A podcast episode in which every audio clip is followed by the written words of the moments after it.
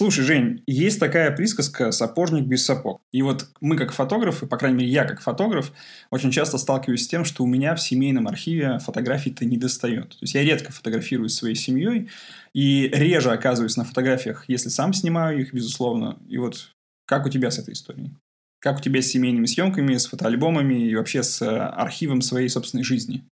Ну, смотри, я э, долгое время пытался подходить к этому вопросу как, э, как профессионал.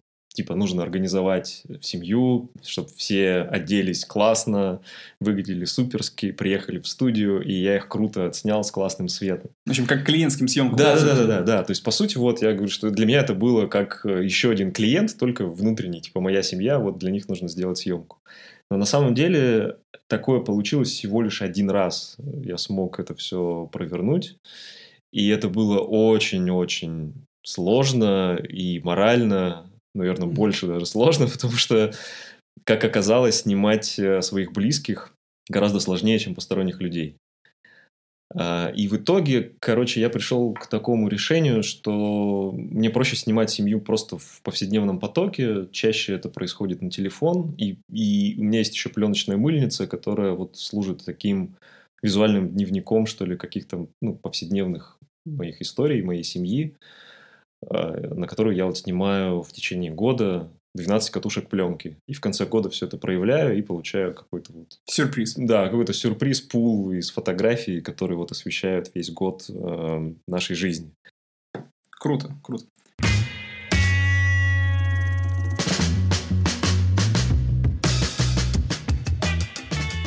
Привет всем, это Первый выпуск подкаста «Скрытая перспектива» и его ведущие Алексей Суханов и Евгений Демшин. Привет! Сегодня мы хотим поговорить о такой теме, как семейные съемки, но не только с точки зрения коммерции, что ли, или заказных съемок, но и как э, личных съемок, то есть как мы снимаем свои семьи, о том, какие у нас есть подходы к этой задаче и зачем вообще это нужно, какую технику лучше использовать для этих задач.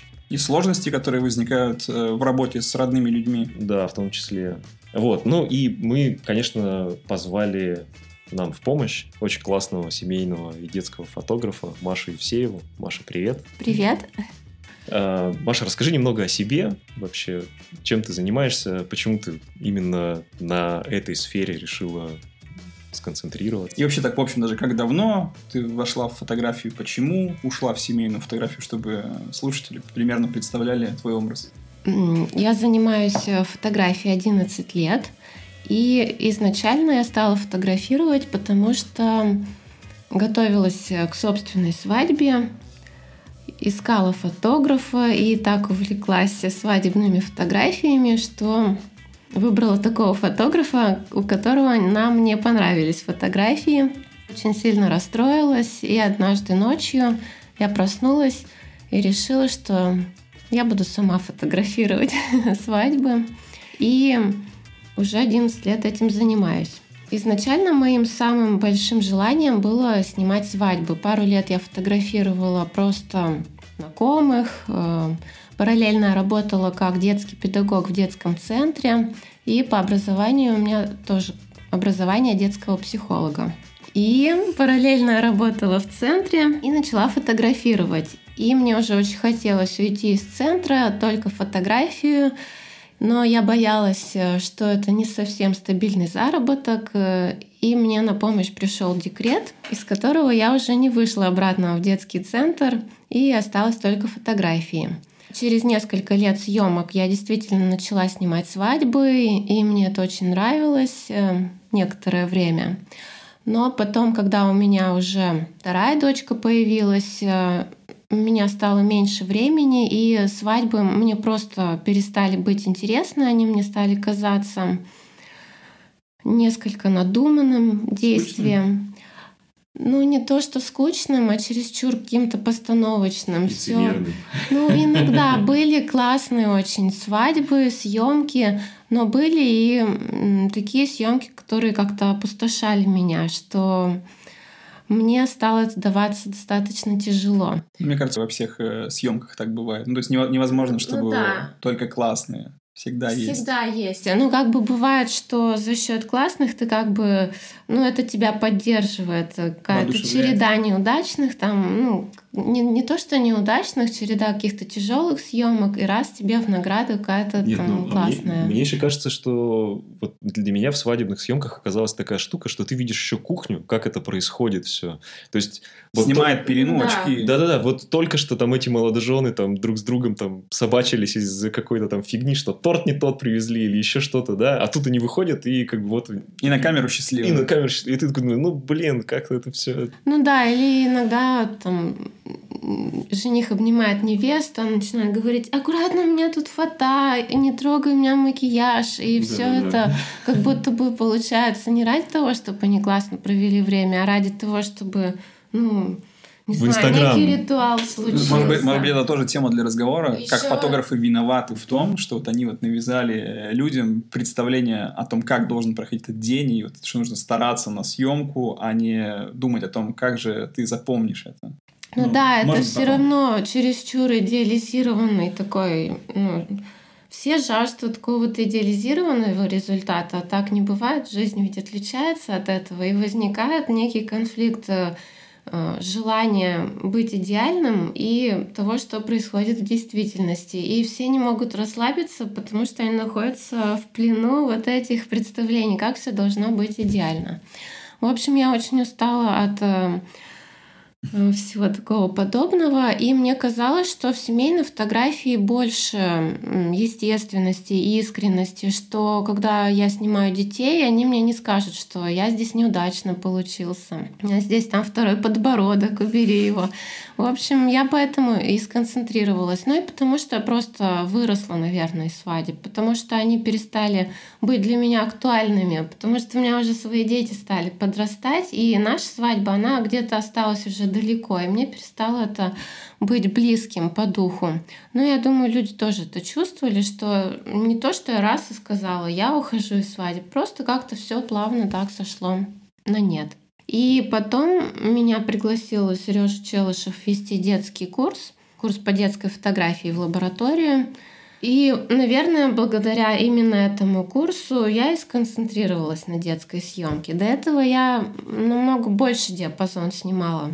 Или, может быть, благодаря этому курсу все стали думать, что я именно семейной фотографией занимаюсь. Как-то оно естественным оно образом туда ушло. Я как-то не думала, что я сейчас буду этим, и все. И это был такой ход продуманный. Мне кажется, это самое классное, когда тебя как гравитация стягивает немножко в какую-то тему до конца неосознанно, и все само получается и в какой-то момент, ну а, ну вот я, видимо, такой фотограф, да, я занимаюсь этим. Ну, в любом случае, снимая несколько лет семейные съемки, я тоже стала заложником каких-то коммерческих стандартов семейной съемки, которые, может быть, фотографы придумали, что э, семейная съемка это час вы выходите в студию, все нарядные, красивые. В белых футболках и голубых джинсах.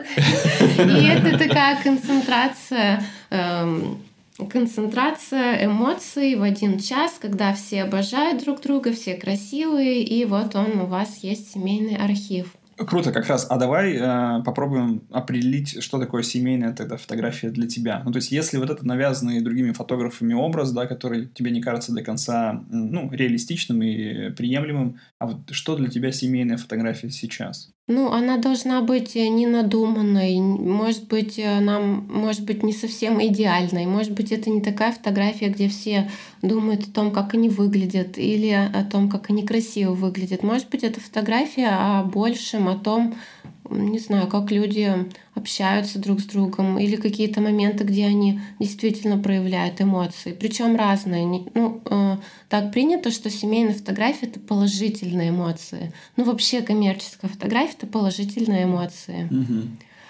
А для меня это всякие разные эмоции. И не совсем приемлемо, наверное, говорить о чем-то там негативном, ключе семейной фотографии. Но можно раскрыть еще такие темы, как э, индивидуально каждый член семьи проявляется вот э, в этом ну, таком сообществе, потому что даже дети испытывают, может быть, потребность в уединении. Не обязательно, чтобы все все время обнимались. Может быть, для меня семейные фотографии — это дать свободу людям и дать возможность им проявить себя. И пусть они, может быть, будут выглядеть не совсем идеально. Но как пример я приведу, э, вот, например, ситуация на съемке. То есть э, семейная съемка, все обнимаются, все как-то играют э, друг с другом, держатся за руки. Но, например, все гуляют, и э, ребенок там старший раз и захотел куда-то убежать или прокатиться на самокате и параллельно он куда-то укатился, а все в это время идут. Можно, например, постараться звать этого старшего ребенка и снова их всех собрать. А можно просто снять так, как есть, что он куда-то чуть уехал, он там сам по себе кайфует, а семья, она тоже принимает его такую позицию, и э, несмотря на то, что все отдалились чуть на расстояние какое-то друг от друга, все равно они продолжают оставаться семьей. Это возможность людям проявить себя, несмотря на то, что они вот вместе. Но это не некий комок, это как бы собрание индивидуальностей. Вот. Мне кажется, резюмировала хорошо. Собрание индивидуальностей.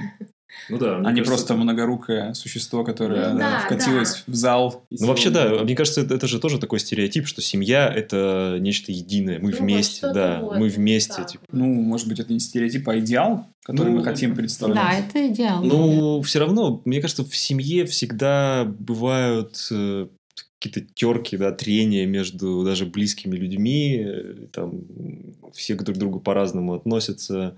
Я не говорю, что там, ну, бывают и крайности, когда кто-то кого-то вообще ненавидит. Ну, пройдем мимо. Да, но, но, но в целом все равно отношения очень разные, и как бы говорить, что вот все такие прям любвеобильные всегда, и все семьи одинаковые, это тоже, мне кажется, немного неправильно.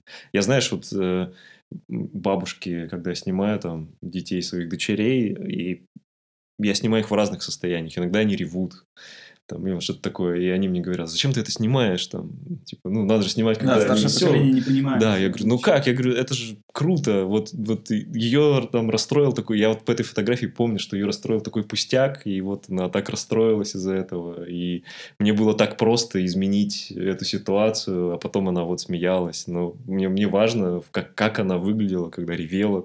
Ну да, бабушки как будто вообще так сильно боятся, что что-то выйдет за какие-то рамки там идеального этого. Если на съемки приходят бабушки, то все начинается. Все, смотри в камеру, сиди и смотри в камеру.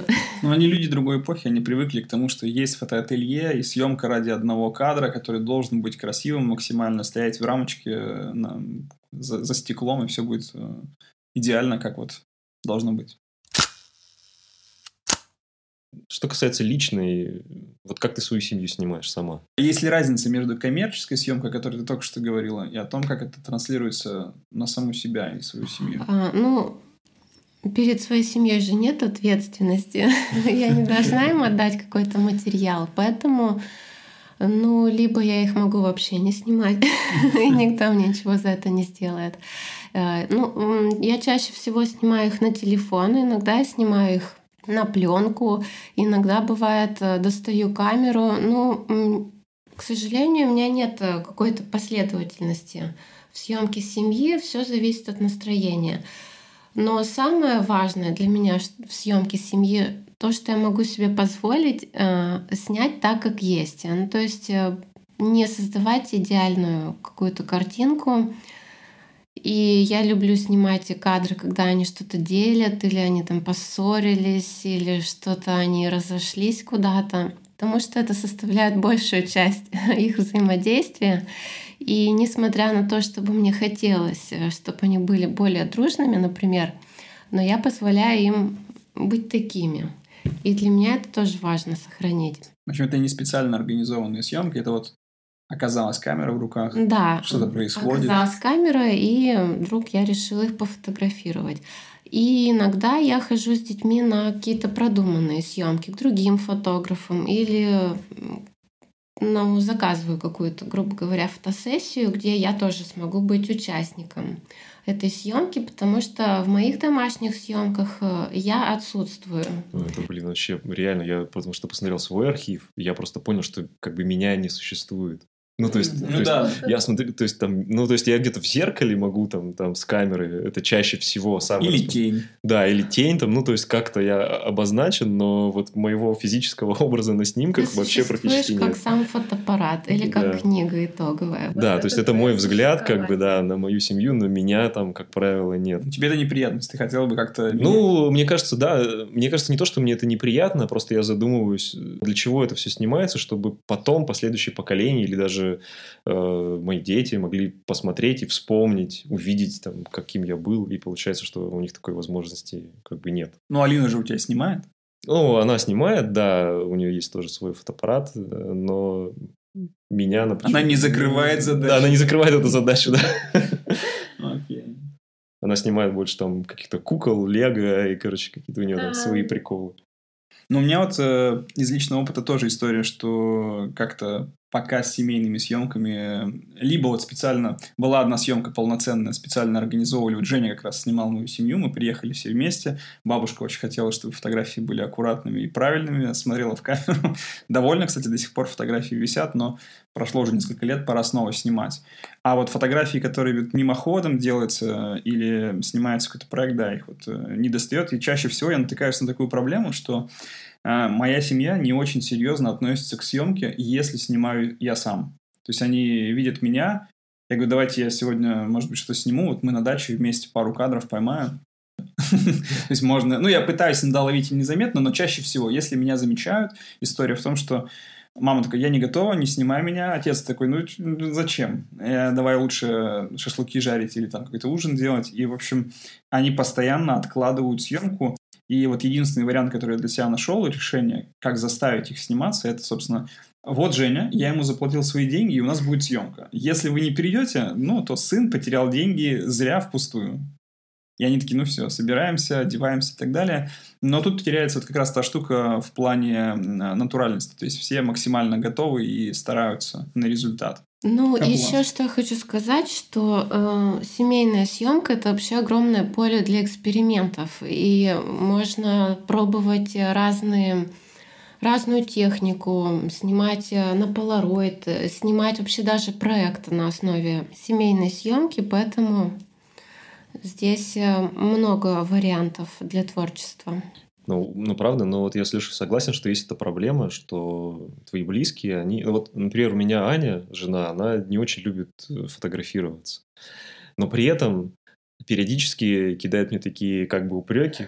Типа, чё не а что ты не снимаешь?» Я такой, да блин, я как начинаю тебя снимать, ты мне не снимай меня, я сейчас не готова. Ну, то есть, есть вот э, какая-то, правда, есть эта штука, э, что очень поверхностно относятся близкие к этому процессу, но я на самом деле нашел для себя просто такое решение, что окей, э, я буду снимать вас, когда вы не обращаете на это внимание.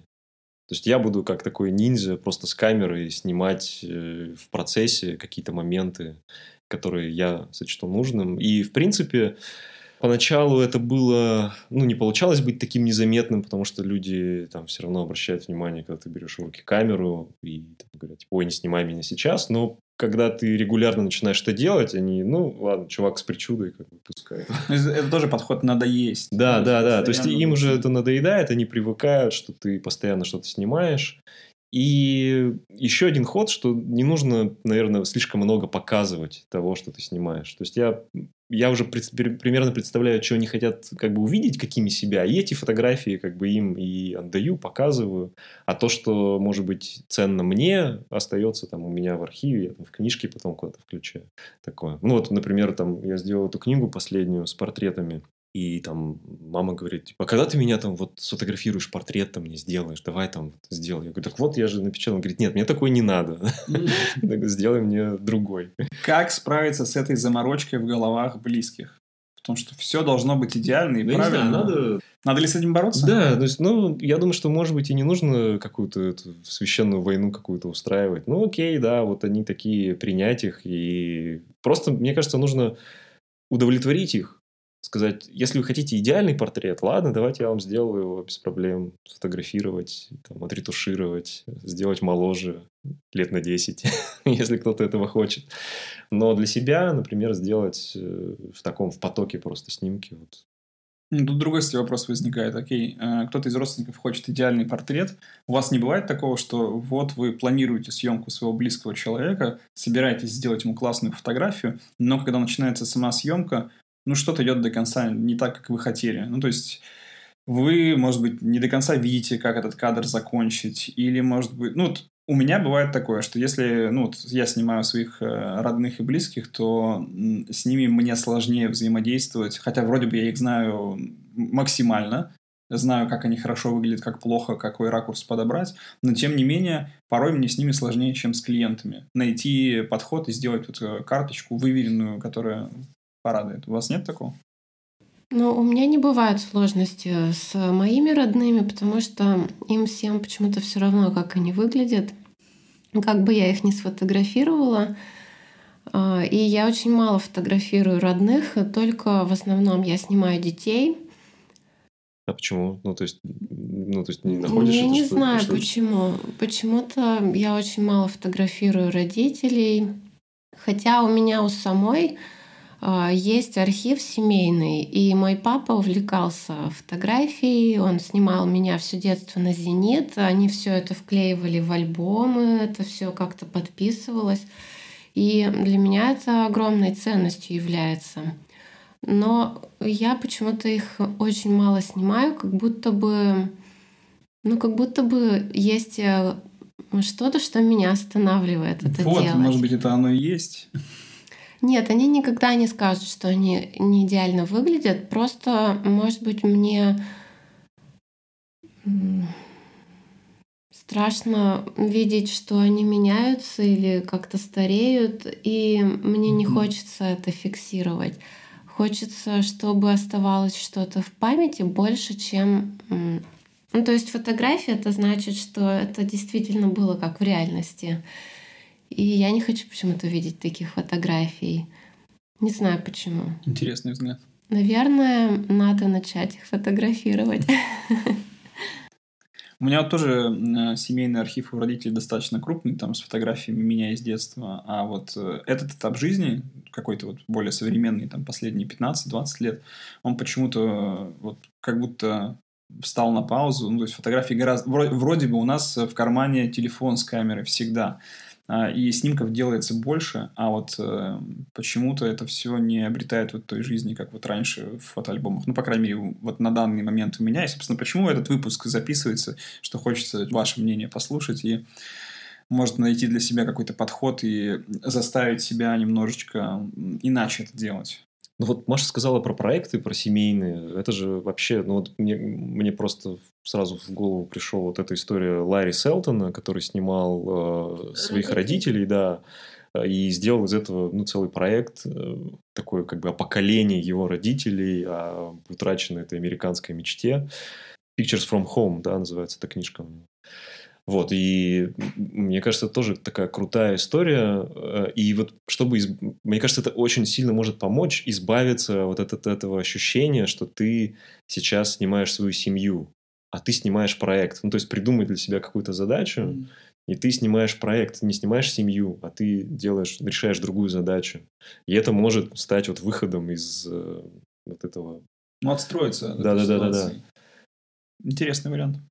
Расскажи подробнее про проект. В двух словах, это э, он на протяжении очень долгого там, периода снимает просто своих родителей э, в, в очень разных э, ситуациях, там, не знаю, завтраки и так далее. Там отец там сидит на диване, смотрит телевизор, там мама примеряет платье и так далее. В общем, то есть просто такое как бы бытописание, но при этом на фотографиях есть какое-то ощущение не знаю, чего-то потерянного, какой-то пустоты, что ли. Вот, не знаю.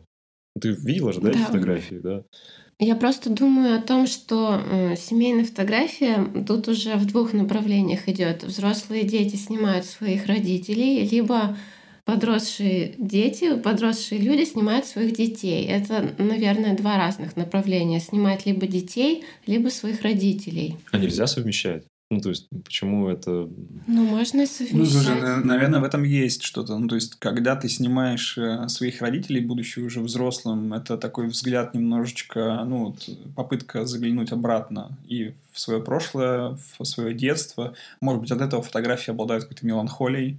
А когда ты снимаешь детей, это какой-то взгляд в будущее. будущее, ну да. то есть ты пытаешься наделить это, эти снимки все равно каким-то вот этим теплом и зарядом, который вперед направит их. Ну, не знаю, это мое представление. И поэтому по-разному ощущается. Э, ну, сколько я видела проектов о родителей, о подросшем поколении, либо о бабушках, эти все проекты наполнены какой-то грустью или чем-то уходящим. Вот это ощущение чего-то уходящего. И я в противоположность э, твоему проекту, про который ты рассказал, вспомнила, у Биллингема есть э, проект, как снапшот. Снимал он свою семью, она немного у него была социальная.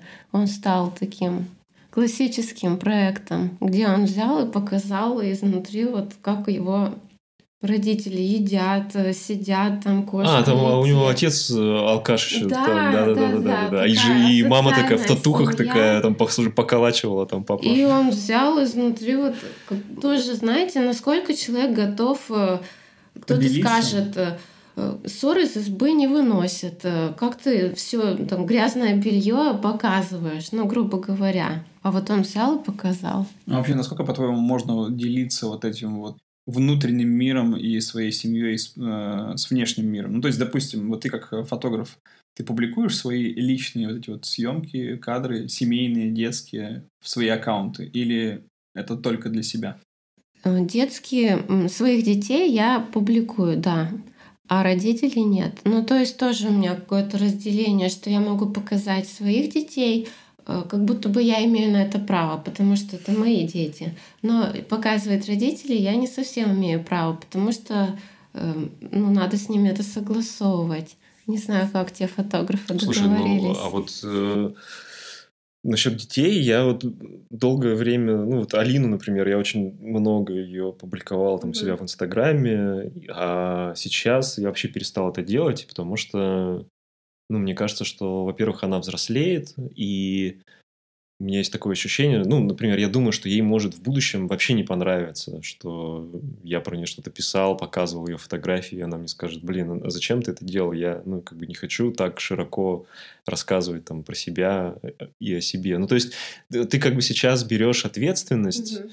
Э, но на самом деле, имеешь ли ты право принимать такое решение, тоже вопрос. Так все, что связано с фотографией, кроме автопортретов, кого бы мы ни фотографировали, имеем ли мы право это показывать и рассказывать, и вообще выкладывать э, в соцсети и писать какие-то тексты под этими фотографиями, даже безотносительно своих детей.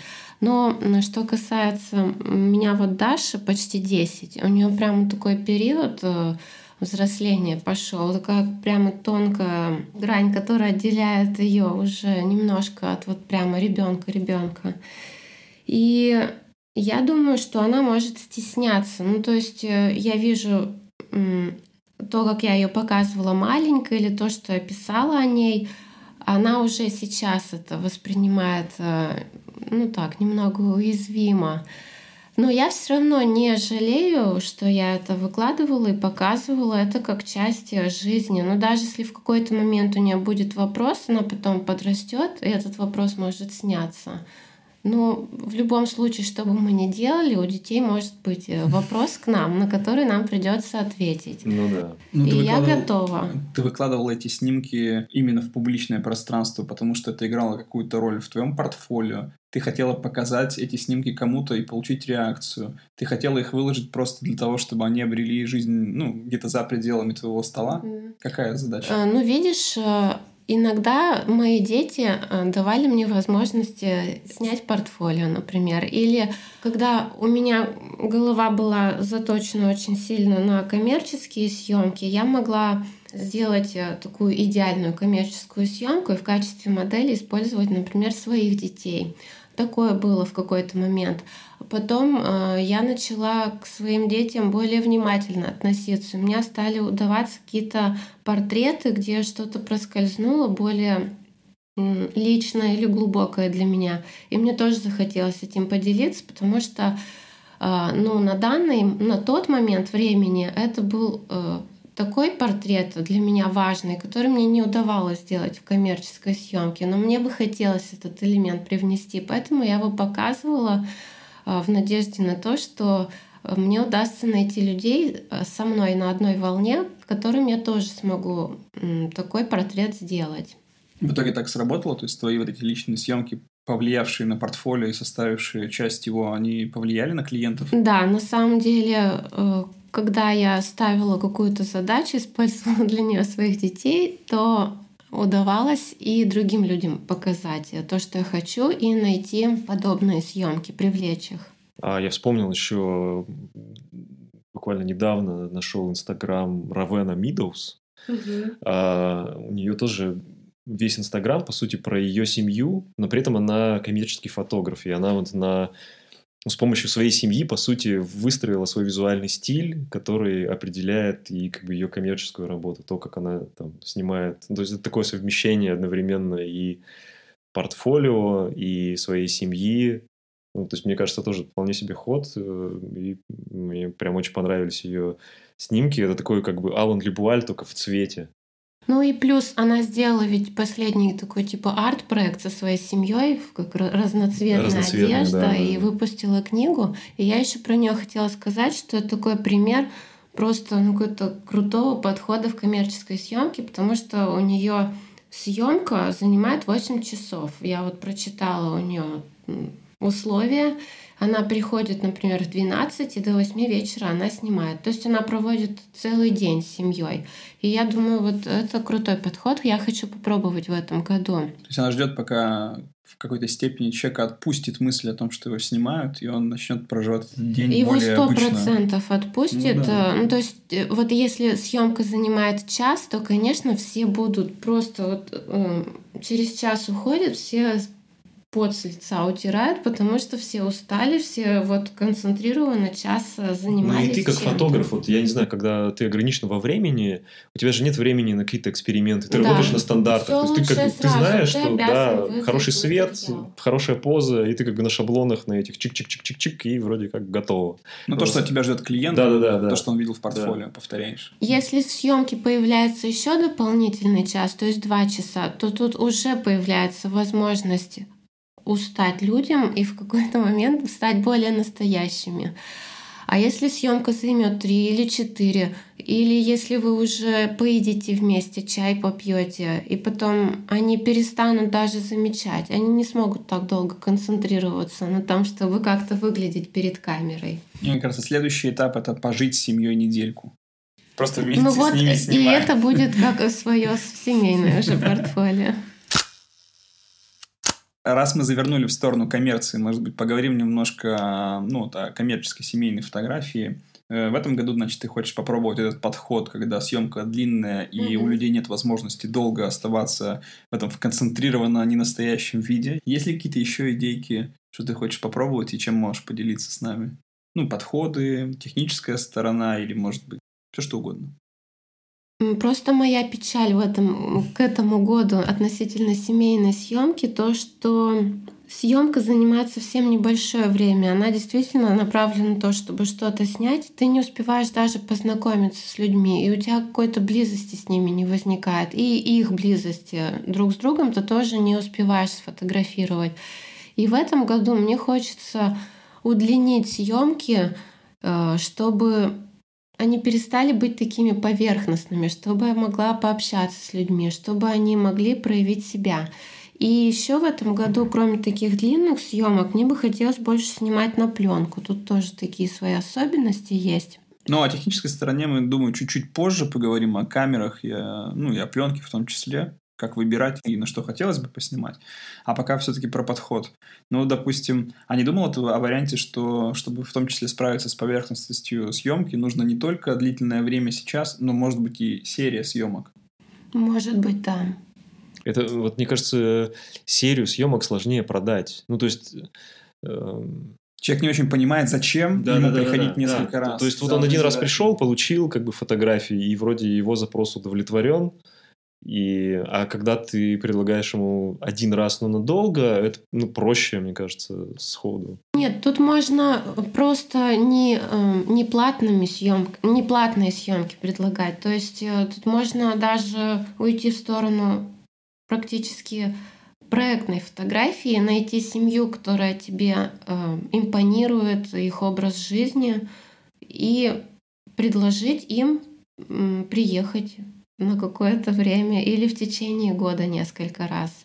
В общем, попробовать с ними этот подход, портфолио прокачать. Вот такой, да? Ну, была одна семья, на самом деле, вот у Ани Балуевой, к которым я пару раз приезжала, потому что мне они очень нравились, их стиль жизни, то, что они живут э, в доме, который они сделали своими руками, в лесу, э, то, что у них собаки, дети, э, то, что у них старший ребенок не учился в школе, а учился на домашнем образовании. И меня привлекал их такой аутентичный образ жизни. И я к ним приезжала, и какое-то время их там фотографировала. Меня это, конечно, очень заряжало, вдохновляло. И мне бы хотелось найти еще какие-то семьи, к которым бы мне также хотелось приехать. Друзья, пишите. Пишите нам, и Маша, и все. Если живете в лесу, у вас есть собаки, дети, то... Окей, а, ну давай еще один прикладной вопрос, уж извини меня. Э, увеличивается съемка до 8 часов. Как это сказывается на финансовой стороне? То есть сколько она может стоить? чтобы все сходилось в итоге? Ну, я вот про это пока не думала. Если посмотреть на сайте у Равена, у нее там указано около 2000 долларов ценник за такую съемку. А, это съемка и печать книги. Если человек хочет выкупить цифровые фотографии, это плюс еще сколько там доплачивает. Вот, я не знаю, насколько подобное а, возможно вообще в Перми. Я просто хочу попробовать это для себя, чтобы просто что-то понять. Не факт, что я это вообще веду как коммерческое предложение. Просто для себя, потому что мне это интересно. Вот так. Ну, мне кажется, это самый главный подход. Делать то, что тебе интересно, иначе да, ну... твоя работа превратится в набор повторяющихся действий, которые станут скучными. Я, я тут согласен, но все же я бы тебе рекомендовал подумать о том, как ты будешь это продавать. Потому что вот в чем проблема всех этих съемок на интерес, что ты их, их как бы достаточно сложно э, придумать и организовать самому. Гораздо лучше, когда к тебе приходят с э, задачами, да, которые, но которые ты знаешь, как ты можешь интересно решить. И вот э, мне кажется, тут нужно сразу же прикидывать, как этот продукт можно оформить, чтобы его можно было потом продать, и приходили люди с этим запросом прагматик и мечтатель сегодня вместе с нами. Нет, хороший вариант, но мне кажется, тут можно начать как раз э, с такого творческого погружения и поиска, как работает ну, сама схема, да. пополнить да. портфолио, а в процессе перейдет, наверное, может быть и мысль, как это все. Ну, хотя бы, да, чтобы ты представлял, как это действительно проходит, и на основе этого уже сформировать это предложение, потому что если ты не понимаешь сам, как это происходит, э, как за это поставить какую-то стоимость, как-то это оформить. Согласен, да.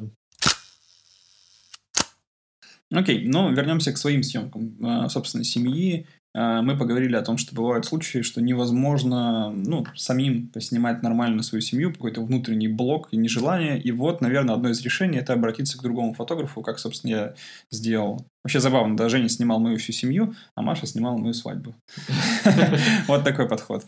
Окей, вот мы решили организовать подобную съемку. Как вот этот процесс выстроить? Э, мы ведь погружены в тему, мы знаем, как это все работает. Как сделать так, чтобы это было максимально продуктивно и в то же время максимально комфортно для собственной семьи? И как часто вообще такие съемки нужны? Что думаете? А у меня на, на этот год план э, походить к разным фотографам именно на коммерческие съемки и оплатить их. И я уже начала это воплощать, потому что я подумала, почему у меня нет своих-то фотографий. Э, либо я с кем-то по бартеру договариваюсь, либо я сама фотографирую свою семью. А я же предлагаю себя как фотограф, и что испытывают люди, выбирая фотографа, отдавая за съемку деньги, что они ожидают э, увидеть, как они выносят это ожидание, пока фотографии обрабатываются, как происходит процесс сбора на съемки. Мне это стало все интересно, и я подумала, если я пропагандирую семейную фотографию, почему или вообще портретную фотографию, почему я сама не э, пользуюсь услугами других фотографов, почему этого нет в моей жизни.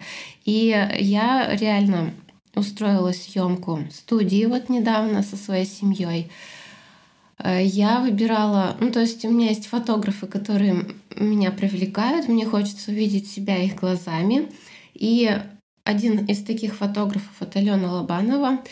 Я знаю, что она ну, такой мечтатель, и она умеет э, как-то метафорично рассказывать, э, такие сказочные делать съемки, но не сказочные в смысле красивой ретуши или обработки, а в том, чтобы в кого-то перевоплощаться. И у нас такая история была у Даши в школе. День матери, когда был, проводили типа видеоопросы, потом смонтировали ролик. И детям один из вопросов задали, на кого похожа твоя мама. Кто-то ответил, моя мама похожа на солнышко, моя мама похожа на зайчика, на котенка. Один мальчик ответил, моя мама похожа на самую красивую женщину в мире. А Даша сказала, моя мама похожа на расцветший цветок. И вот эта тема цветов, она мне так от, откликалась. И э, мои девочки же тоже, это девочки, они же тоже как цветы. И я поняла, что эту идею с цветами именно Алена Лобанова может воплотить. Я и заказала съемку. И у нас была такая съемка в студии. Э, мы с детьми приехали, взяли много разных цветов, взяли большие листы бумаги. Это была такая полутворческая съемка. Мы что-то рисовали. Мне было интересно посмотреть, как они себя поведут, какие они цветы выберут, как вот они включатся в такую съемку игру. И для меня это был очень крутой опыт. Теперь я жду фотографии и то, как мы собирались, э, то, как мы готовились, э, то, как э, сама съемка проходила, процессы в голове при подготовке и во время съемки, они такой мне опыт дали, что я подумала, почему я раньше лишала себя этого опыта. Это правда интересно. Ну, ты, в смысле, вынесла для себя какие-то, типа, заметочки, а вот тут можно клиентам посоветовать то... Даже вот нет, а, просто а, как клиенты себя чувствуют на съемке. Я знаю, что а, организаторы практически всех съемок это мамы, то есть женщины, и что они ждут, э, как они себя чувствуют во время съемки.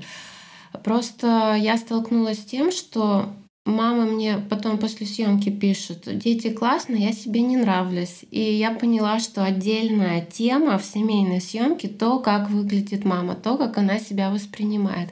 И я решила через себя исследовать этот э, вопрос. И вот съемка с Аленой как раз мне, э, ну, наверное, помогла найти э, какие-то ответы на эти вопросы. И, и что? Какие ответы? Ну, ответ э, в том, что даже заказывая семейную съемку, я в первую очередь жду своих фотографий. Кроме того, что, конечно, все это было прикрыто тем, что мы пошли с детьми, если я ее организовываю, то я, конечно, и хочу посмотреть на себя. Ну, в любом случае, у женщин совершенно другая психология, не как у мужчин. Не то, что там архив, Всем важно то, как они выглядят. Посмотреть хочется, насколько они красивые в итоге получились. И я поняла, насколько важно чувствовать себя в этот день комфортно, насколько важно, чтобы фотограф нашел время сделать маме портрет, чтобы она себе понравилась. Вот. Да, но я вот когда снимал семейные портреты, у меня прям вот в чек-листе пункт Портрет маме. Вообще э, сделать индивидуальные портреты каждому. То есть каждому по отдельности, снять каждого отдельно. Ну и понятное дело, что, как правило, мужчин там раз-два щелкнул, там, типа, ну все, спасибо. Но там с женщинами, с девушками ты там, как правило, чуть подольше пытаешься поснимать. Вкину такую штуку. Ну вот с мамами понятно, да, ну, женщины хотят выглядеть красивыми, и инсайт очень ясный.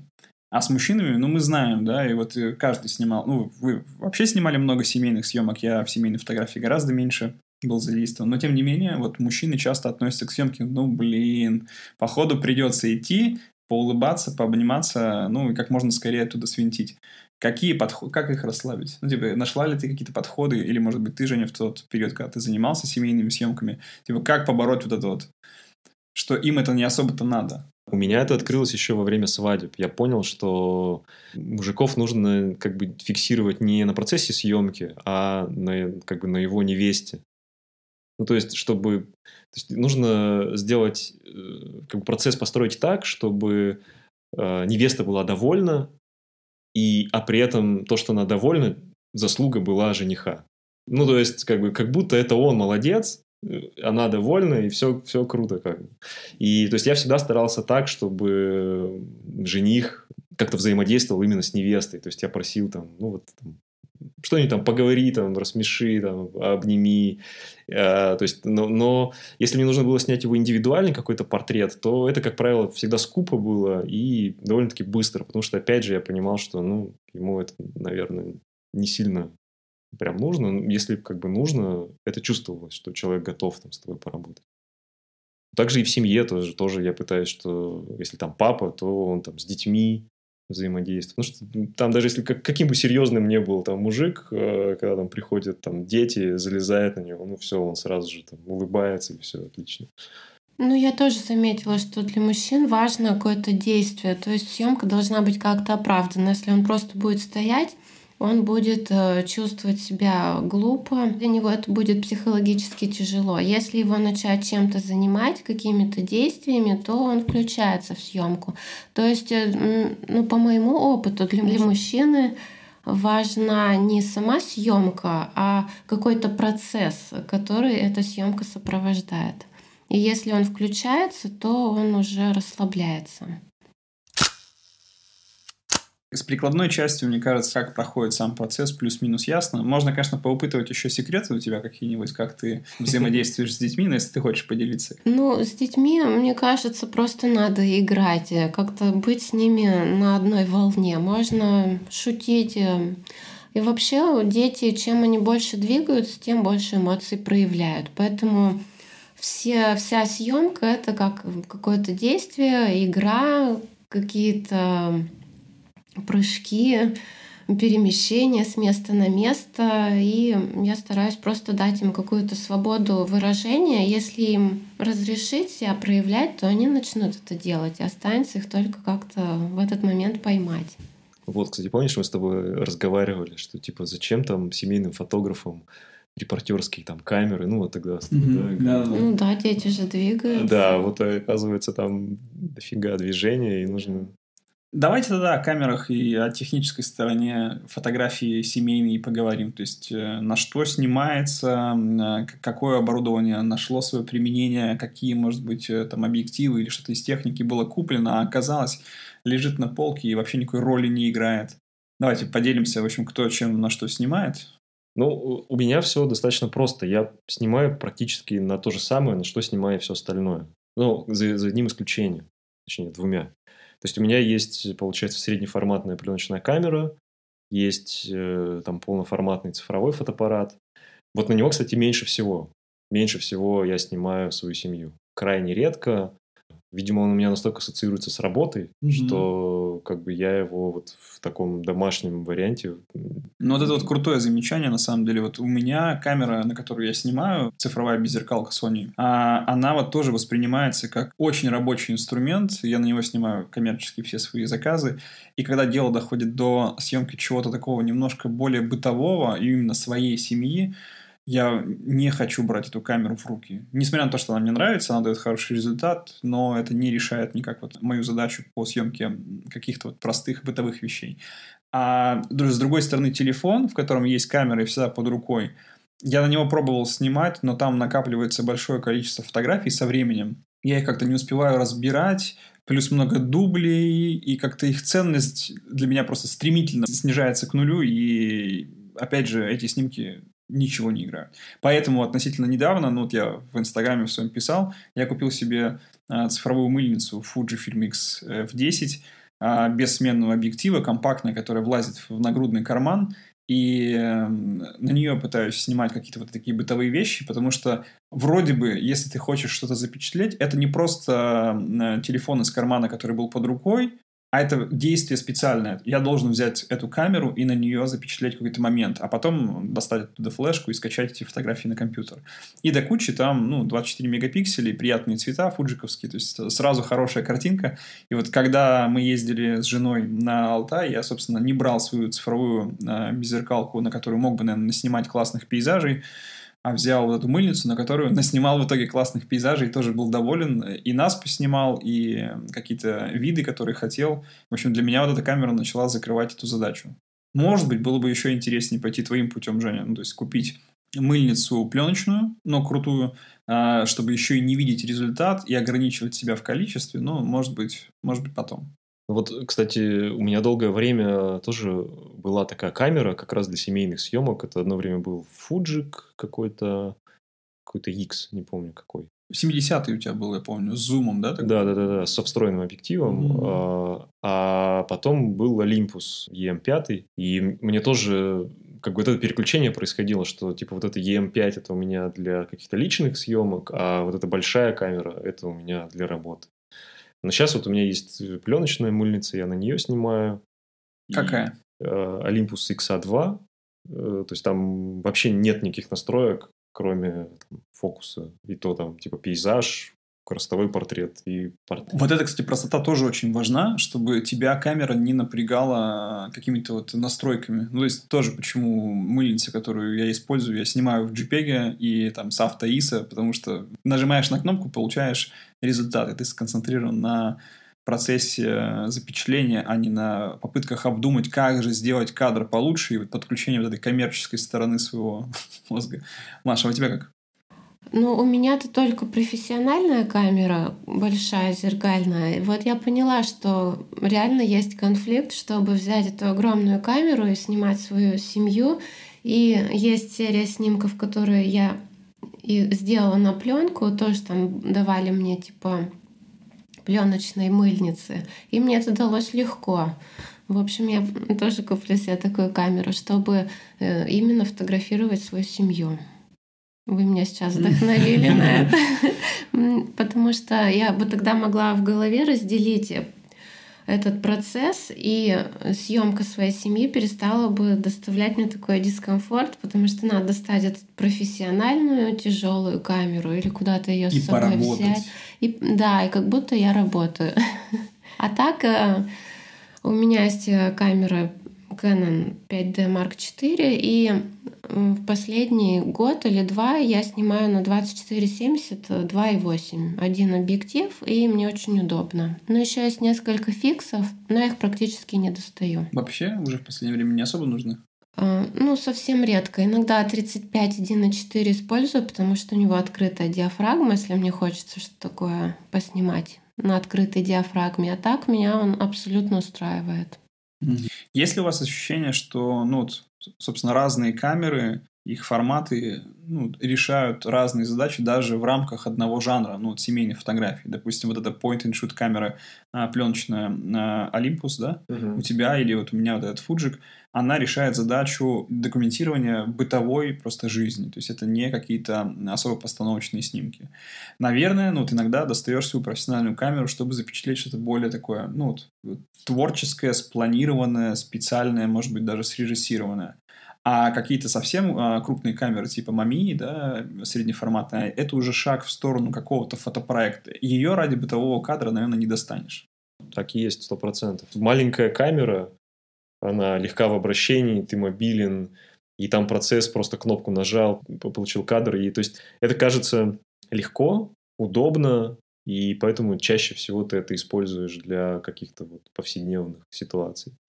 А Мамию, да, я вот, например, вот снял вот книжку. Вот у меня был, была цель снять портреты всей семьи, и вот, собственно, я планомерно в течение года... То есть ты снимать. портреты своей семьи снял на средний формат? Да, на средний формат, да, и вот э, напечатал в очень большом формате. Вот круто, книга, круто. Мы размер Полистаем ее, наверное, в конце выпуска.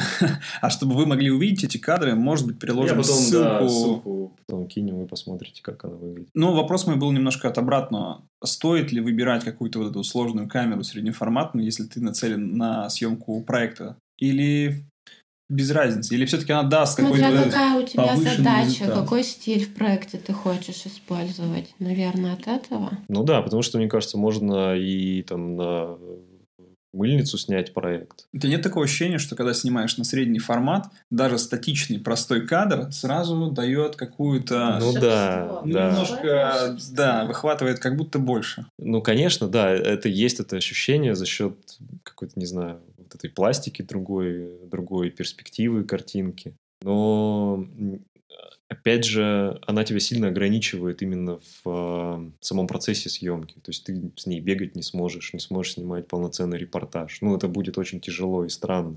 Сама камера обяжет тебя снимать статично. Если это ок для того, что ты хочешь снять, то да, наверное, это тот выбор. А если тебе хочется больше свободы и больше дублей, ну, не знаю, на мамию, это еще и дорого. Один кадр это, там, считай, 100, 100 рублей где-то в среднем. Если ты как бы готов к таким расходам, то ок.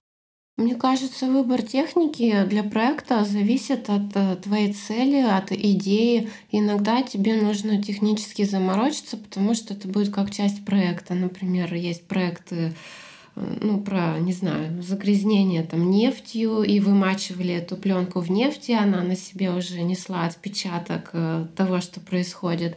А иногда тебе хочется сделать, ну, в стиле любительской фотографии свой проект о семье, например. Тогда тебе надо выбрать, ну, вообще там мыльницу, да, чтобы максимально, как будто это случайные кадры были. Вот, смотря какая цель. Какие еще интересные проекты ты видела за последние годы?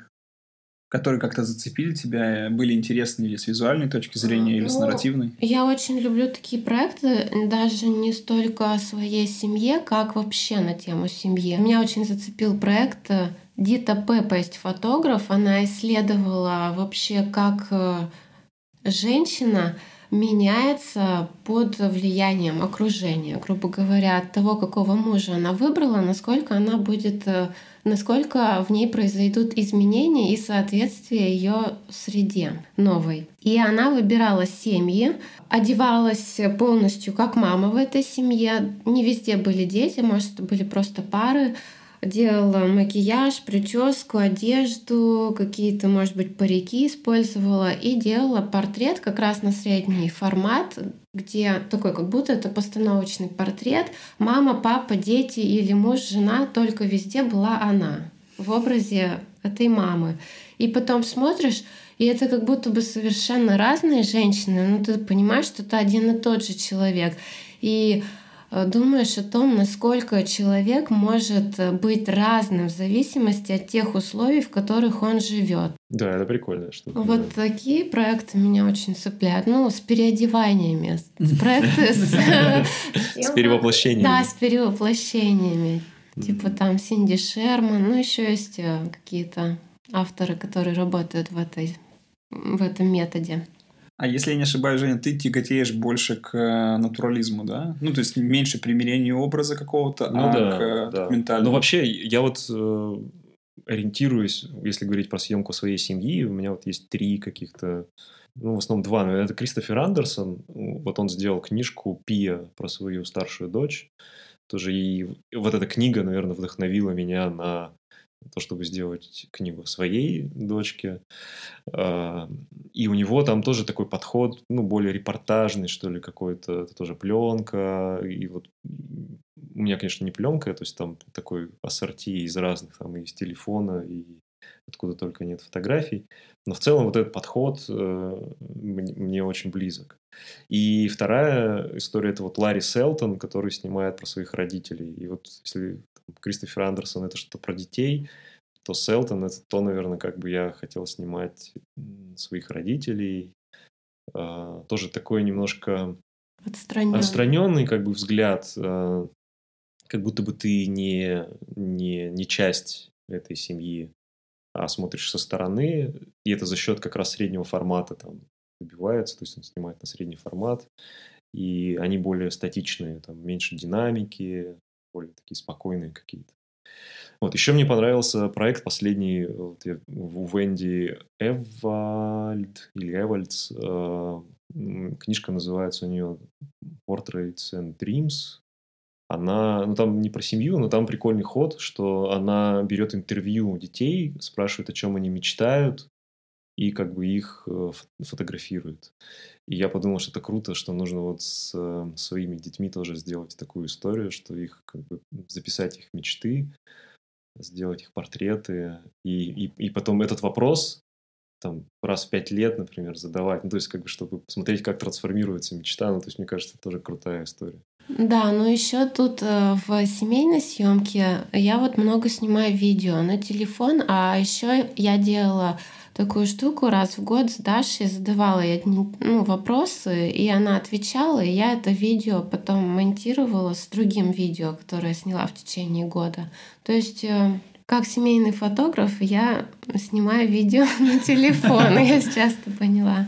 Да, прикольно то, что можно. Ну, Или ну, еще кстати... классно детям тоже дать э, фотоаппарат э, да. и как-то вставить эти потом. Ну, вообще это может быть, да, книга с прикольной какой-то как-то прикольно напечатаны, или что-то бы при... классно было бы, если бы выдвигалось. Это было бы здорово. Может быть, какая-то самодельная книга или там зин сшитый с вот. какими-то кармашками. Давайте, давайте поговорим о том, э, когда фотографии обретают жизнь за пределами компьютера и социальных сетей.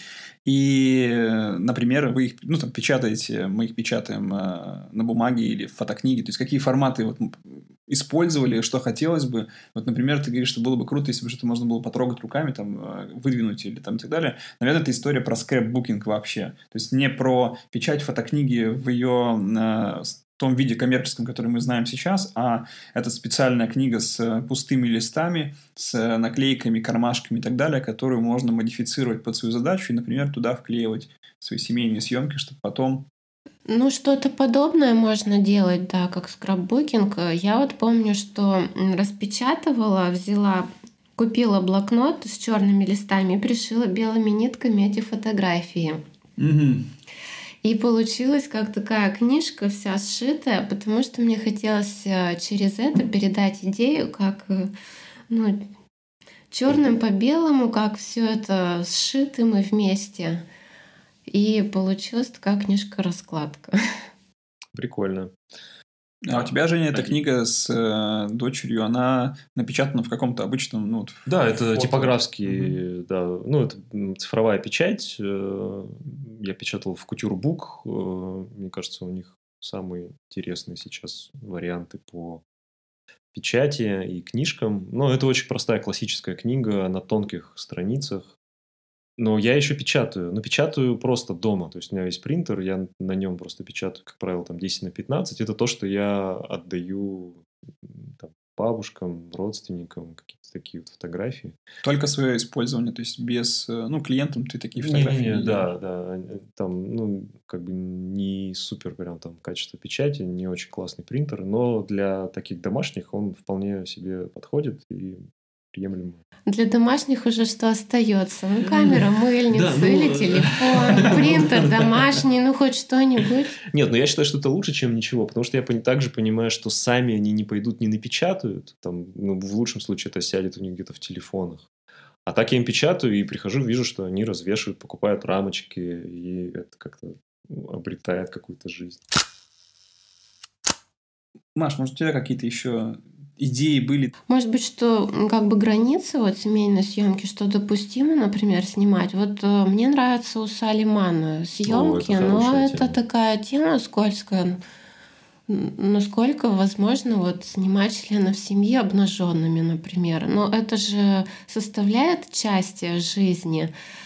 Многие вообще боятся даже фотографировать или как-то подходить к этому. И у Сали Ман такая как раз книга, ее ближайшие родственники, которая вообще на широкий формат снята. И все дети у нее так выглядят, как бы спорно. Но это, если вообще это как семейный архив, то это очень круто, потому что дети взрослеют, их тело, оно меняется вообще каждый год. И если сохранится их архив, например, ну, такой обнаженный, ну, условно, то это будет очень крутая память. Особенно даже для девочек, то, как меняется вот их тело, ну, это вообще такая тема интересная, мне кажется. Но насколько это возможно как-то публиковать, это уже другой вопрос. Ну, может, это просто невозможно в сегодняшнем современном мире. У меня есть фотография вот Жени, ей, ну, моей дочке, ей э, три года, и она снята вот так вот, э, ну, как-то лежит, а, на боку и в трусах.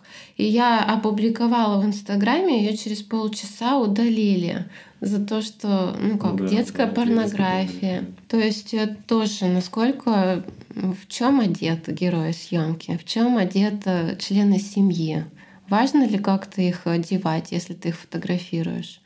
Обычно дома же ходят во всяких там Маша и Медведь футболки, тут рваное что-то в пятнах.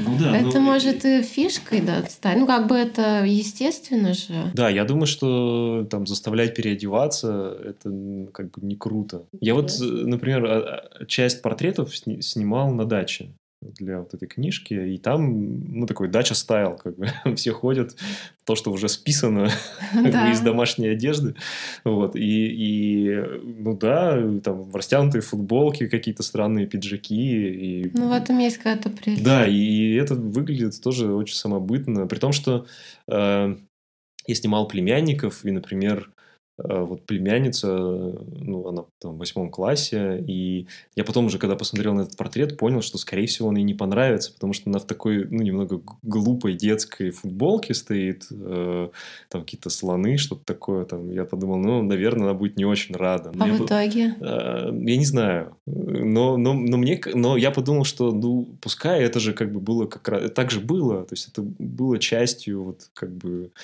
жизни. Может быть, она сейчас в моменте это не оценит, но потом станет старше и скажет, о, прикольно, так как я нелепо выглядела в этой футболке. Ну, кстати, ценность фотографий семейных, она с годами это только растет. Конечно, да. То есть мы снимаем вообще, по большому счету, любые семейные, даже коммерческие заказы не для, не для вот э, конкретных заказчиков, а для их детей, внуков и так далее, по большому счету.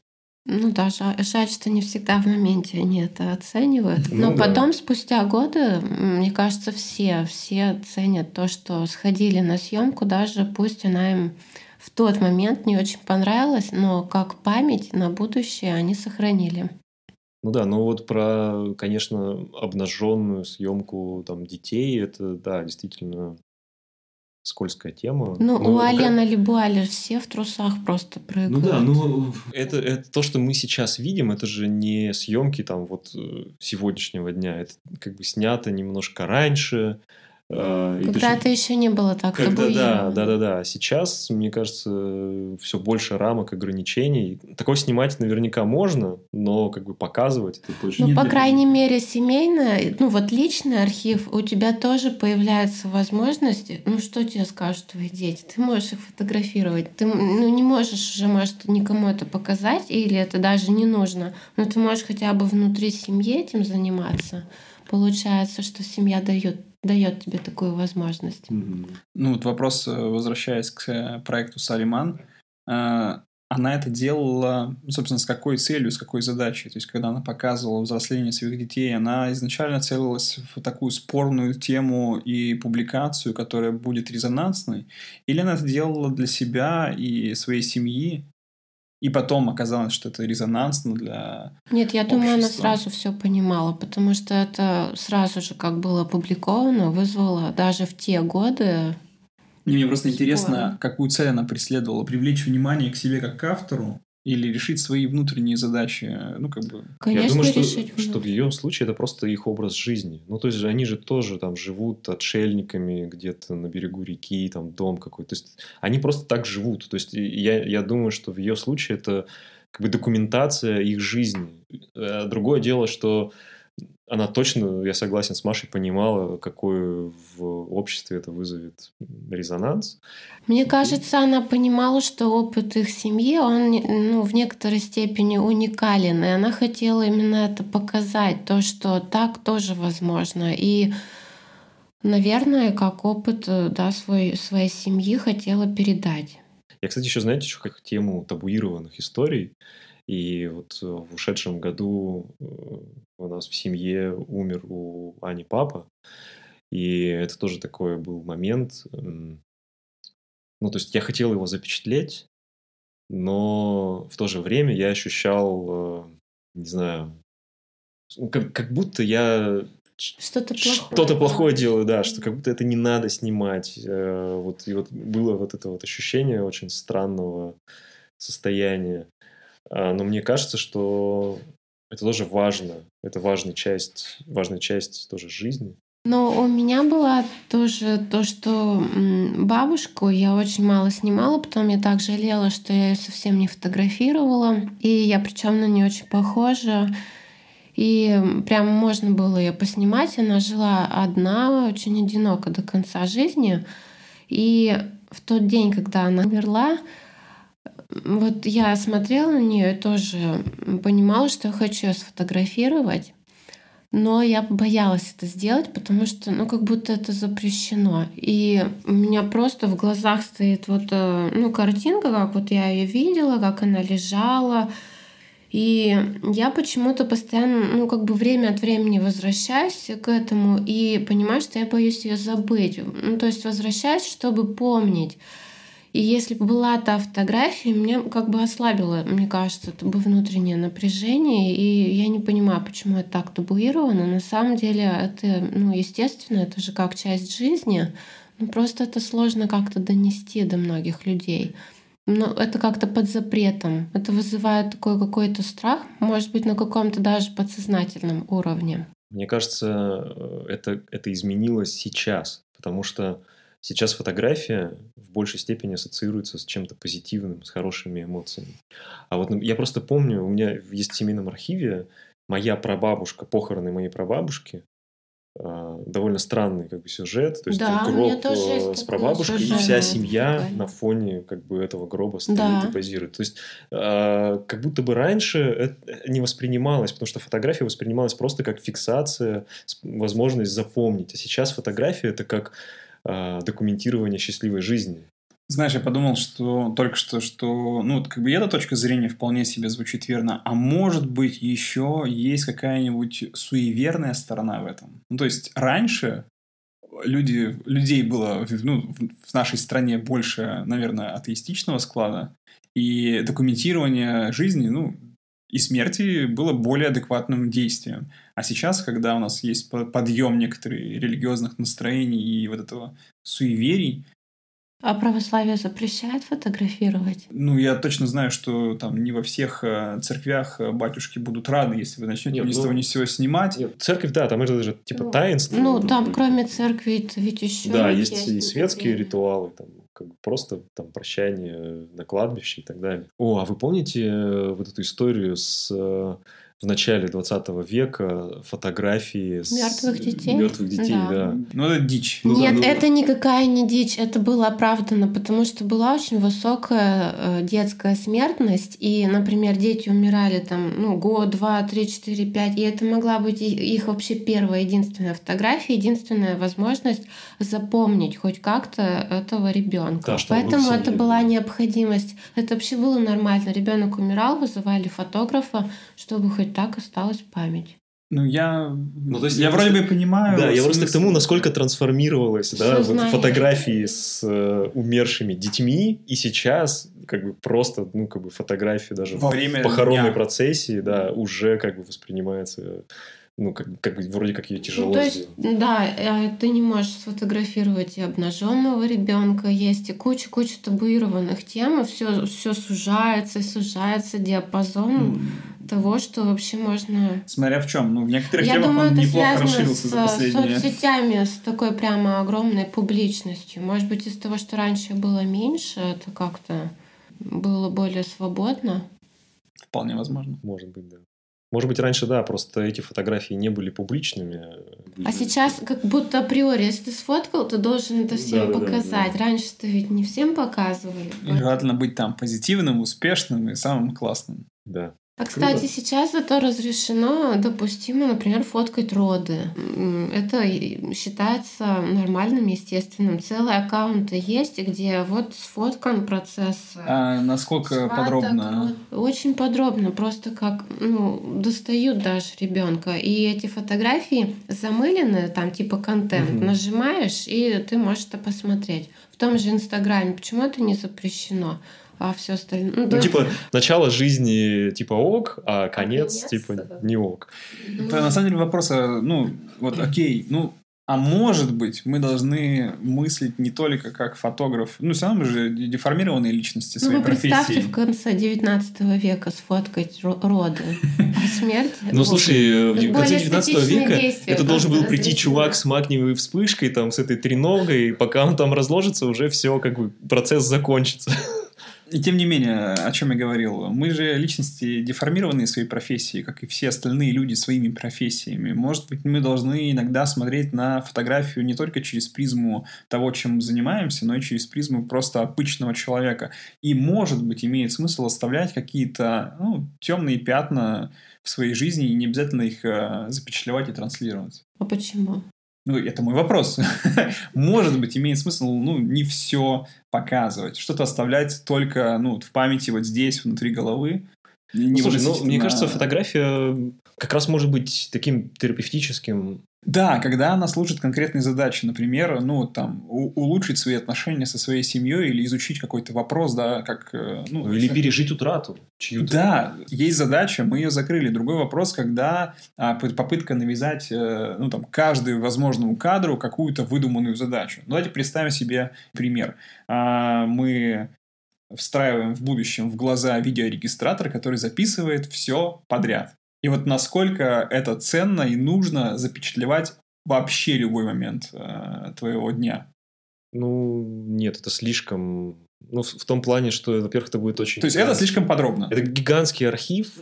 Ну, его можно отобрать. Да. Ну, есть, но это, тем не менее, ты понимаешь, что это слишком подробно. Ну, да. То есть, есть где-то граница, где есть задачи, они решаются зачем-то, это разумно, а есть как бы что-то за гранью, это не нужно, не имеет смысла. Например, может быть кадр а, мамы, а, которые вот только-только в руки дали ребенка. Я прекрасно понимаю, что, наверное, это крутая фотография, и она точно оставляет эмоции и воспоминания. А вот фотография, как ребенок э, выходит из мамы, ну, я не уверен, что эта фотография в семейном архиве прям-таки необходима. Ну, знаешь, маме потом интересно будет, это сто процентов. Или старшим детям. Но не знаю. Не знаю, это тоже такое. Я могу включить э, Discovery. Скрытый какой-то. Типа это никто не должен знать, как это происходит. Ну почему нет? Не знаю даже. А, например, процесс, как э, был зачат ребенок. Такие тоже ведь есть. И наверняка съемки. Ну, не знаю даже. Каждый в итоге сам нащупывает, Видишь, каждый да? сам решает. Если такую съемку кто-то заказывает, значит, для него это важно. Значит, э, такое Значит, такая съемка имеет право быть. Или не важно, а есть возможность, почему бы нет. То есть мы же часто делаем выбор не потому, что что-то нам важно, а потому что сиюминутное желание или появилась возможность, или мы услышали, что кто-то так сделал другой, и появляется это, желание попробовать то же самое, какое-то подражание. Ну, получается, что уже у нас настолько много возможностей, что отдельная тема, какой выбор мы делаем. Да. Что... Я за то, что если тебе это важно, ты можешь фотографировать, да, если эта тема табуированная. Но если эта тема, например, свободная, всеми используемая, но тебя она оставляет равнодушной, то тебе это не, не нужно фотографировать. Может быть так, смотря что у тебя изнутри какая-то потребность, от твоего запроса? Я думаю, да, это самый верный подход. Собственно, к этому я и вел.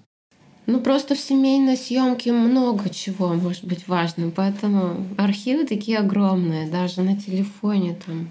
Так-то мы фоткаем все время, по идее, с утра до вечера. Да, с телефоном единственная проблема, что я давно себя при... пытаюсь там приучить как-то отбирать там, ну что-то. Это нереально, там, вот, по крайней мере, давайте так, по крайней мере в айфонах это сделано ужасно. Там да. просто складируются все изображения и скриншот, который я сделал, э, там с чеком и да. фотка счетчиков воды и фотка семейная. Это все начинает наслаиваться. Если ты день, два, три неделю не разбирал эти фотографии, мне потом так лень туда заходить, поэтому я решил, все, будет отдельная камера специально под эту задачу, а телефон останется у меня только для, ну, камера. Для скриншота. Камера в телефоне э, для каких-то бытовых задач. Ну что ж, э, Маш, спасибо тебе большое, что пришла в гости на наш выпуск, и очень было интересно с тобой пообсуждать эту тему.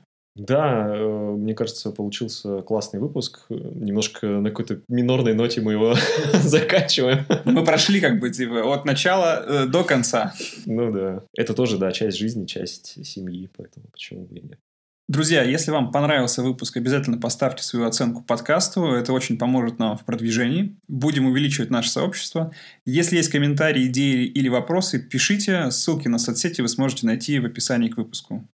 В следующем выпуске мы поговорим о фотостудиях с точки зрения бизнеса, опыте их открытия, сложности на пути и там, о поиске персонала. В общем, какой должна быть студия, чтобы она была коммерчески успешна. Это был подкаст «Скрытая перспектива». До встречи. Пока. Пока.